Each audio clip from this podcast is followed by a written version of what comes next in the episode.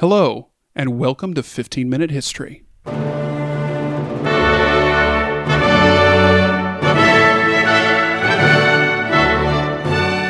Each week, we teach you about important people, events, and places in 15 minutes.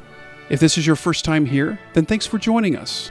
Stay connected with us wherever you listen to podcasts and at our website at aetgroup.org, where you can find these recordings and transcripts for each episode. Now, let's start the show. How many angels can dance on the head of a pin? A topic of debate among Byzantine scholars during the Ottoman attack on Constantinople. Cannons roared. Men screamed in terror. Horses bucked their riders and ran amuck through the streets of the besieged city. For 1100 years, the mighty walls and fearless defenders of the imperial city of Constantinople had repulsed one invading army after another. Now the strength of the Byzantine Empire was sapped, its reserves gone, its allies having deserted it in the hour of most desperate need. Only a miracle could save the city and its people. In the Hagia Sophia, the largest cathedral in the world and a symbol of the once proud empire of Justinian the Great, men and women prayed together for deliverance. Priests and monks distributed the sacraments and heard confession, knowing that death at the hands of Muslim infidels was near at hand. In the imperial palace, the emperor's council of war met long into the night, trying to discern a way to protect the city, the empire, and the legacy of Rome. But it was in vain. Four centuries of disunion between East and West, as well as two centuries of warfare between Christian and Muslim, had brought the last remnants of the Roman Empire to this sad end.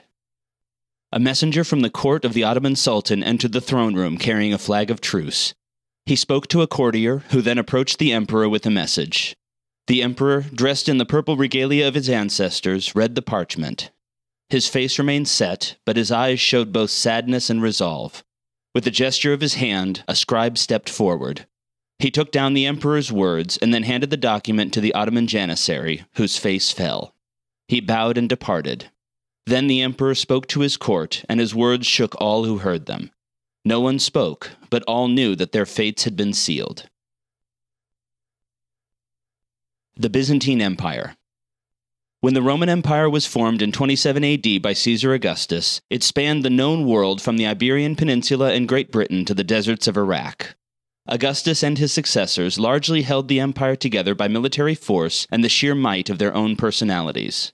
By the 3rd century AD, however, the empire had fallen into disarray as generals marched their armies from the frontiers to Rome, hoping to claim the imperial throne large portions of the empire were overrun by non Roman barbarian tribes. When Emperor Diocletian won the throne in April 286, he divided it into two halves with his greatest rival, Maximian.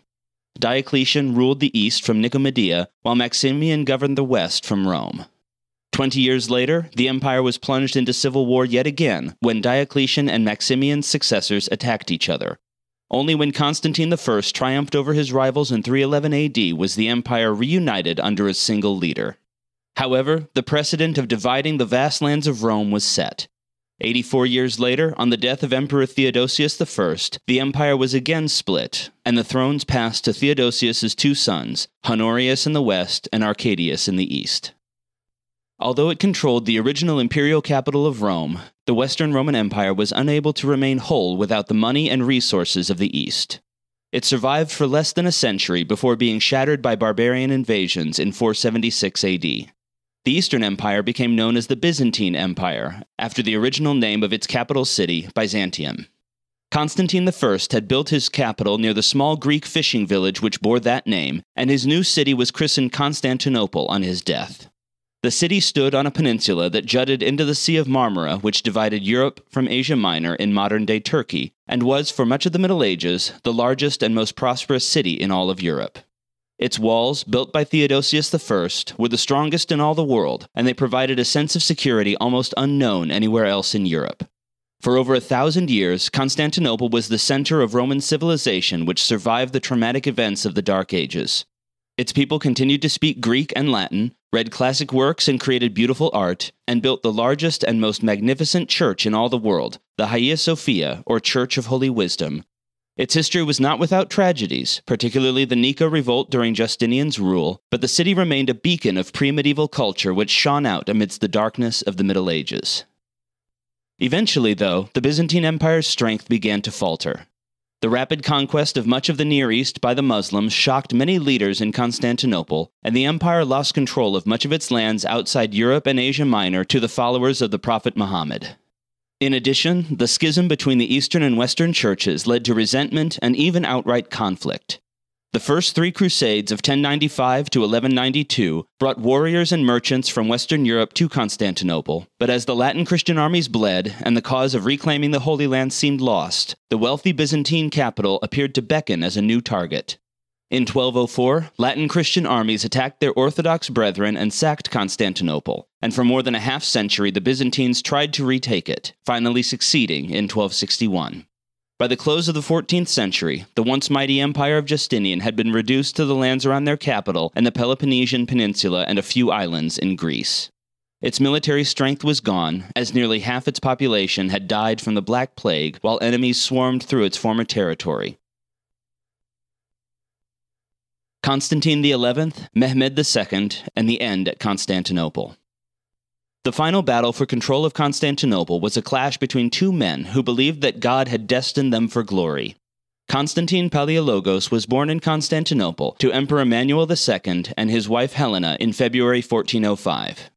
Little is known of his early life because so many of the details were invented by those who witnessed his fate and made him into an arch hero, which was arguably true in death, but not necessarily so in life. He governed the Peloponnese as a vassal of both his older brother, Emperor John VIII, and the Ottoman Sultan Murad II.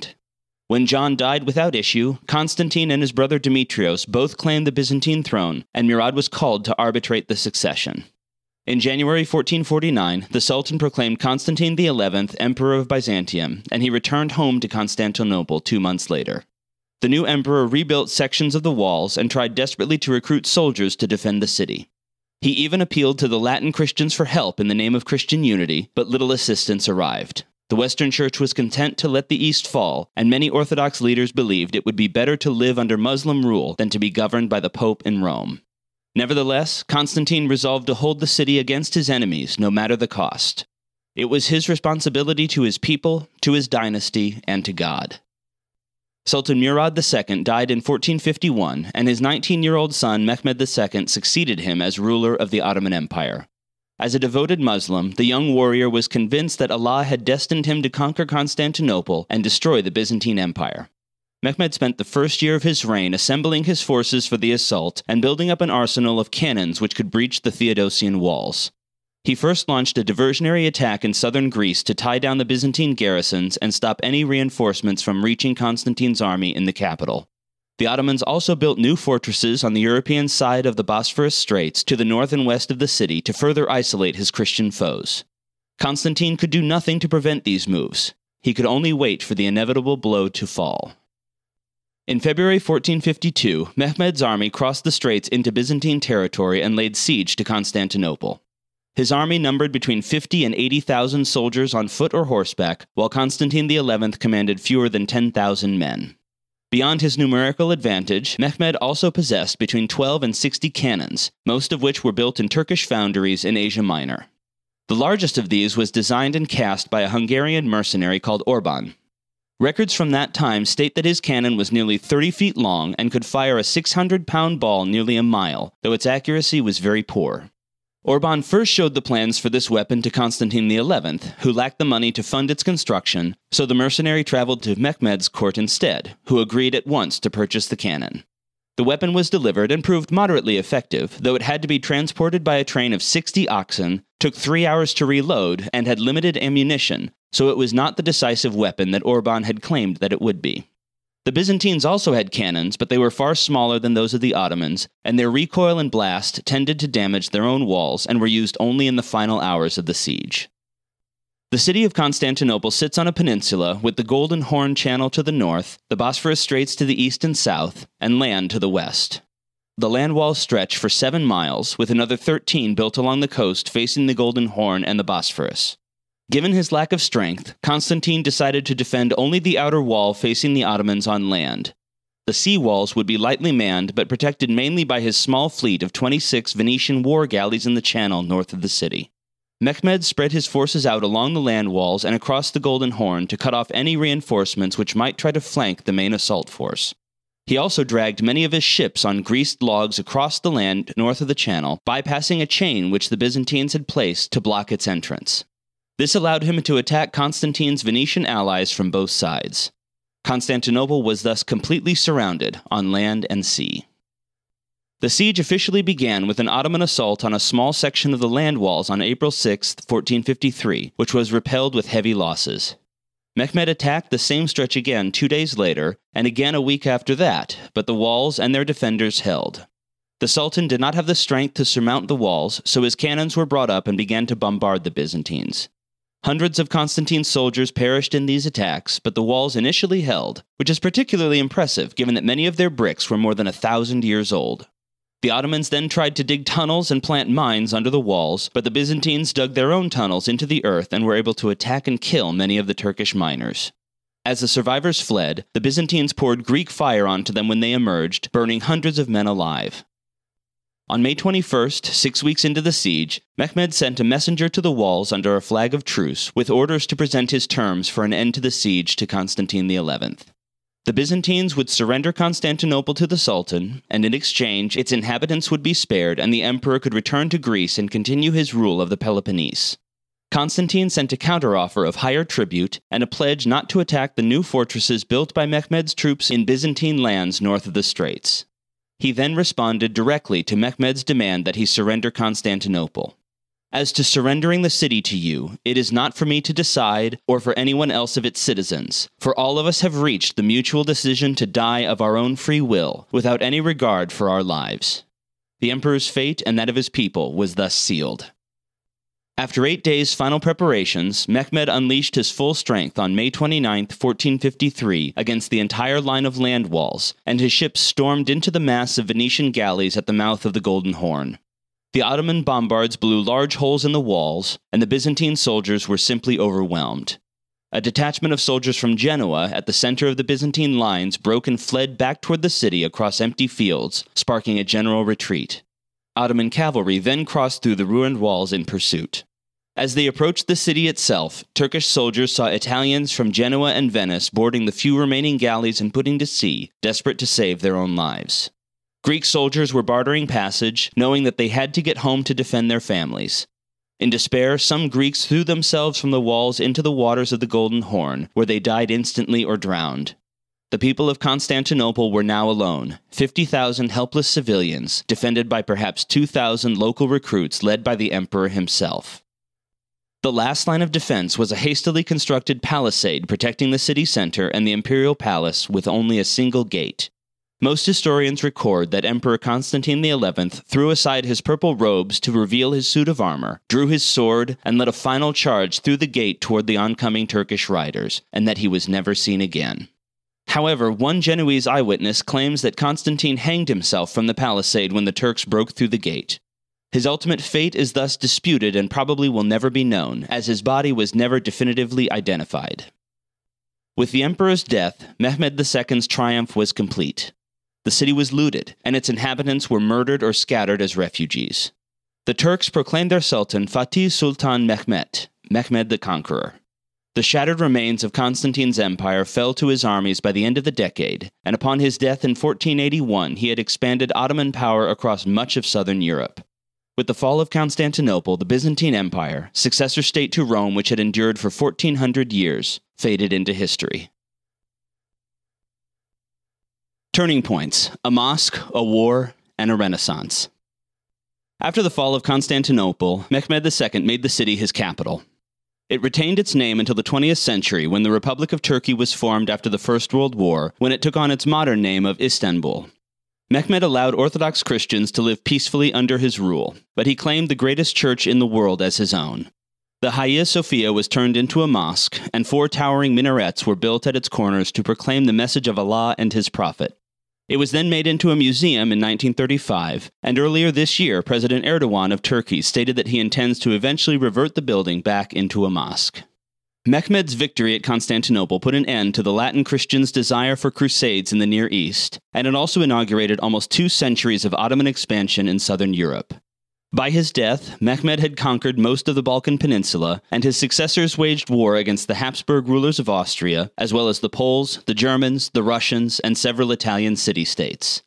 By the end of the 17th century, the Turks had reached Vienna, and only a coalition of Christian states from across Europe held the city, a turning point of its own, and the high tide of Islamic expansion in Europe.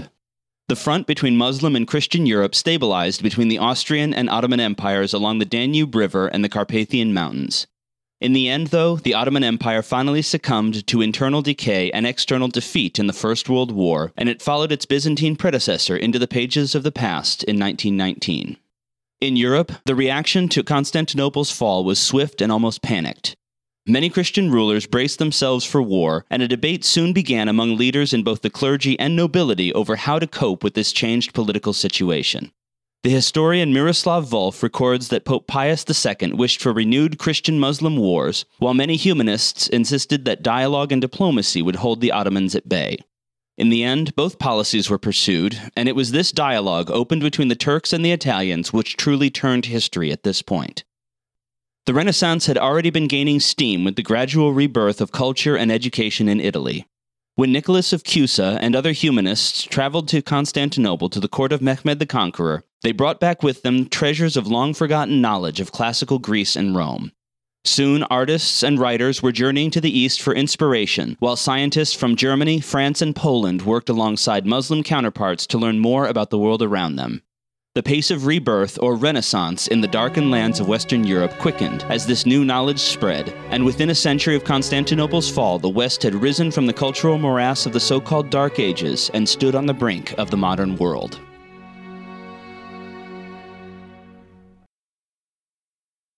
Thank you for joining us on 15 Minute History. Please take a moment and leave us a review and tell your friends about this podcast. We hope you will join us for our discussion on this topic and tune in next week as we walk in history's footsteps 15 minutes at a time.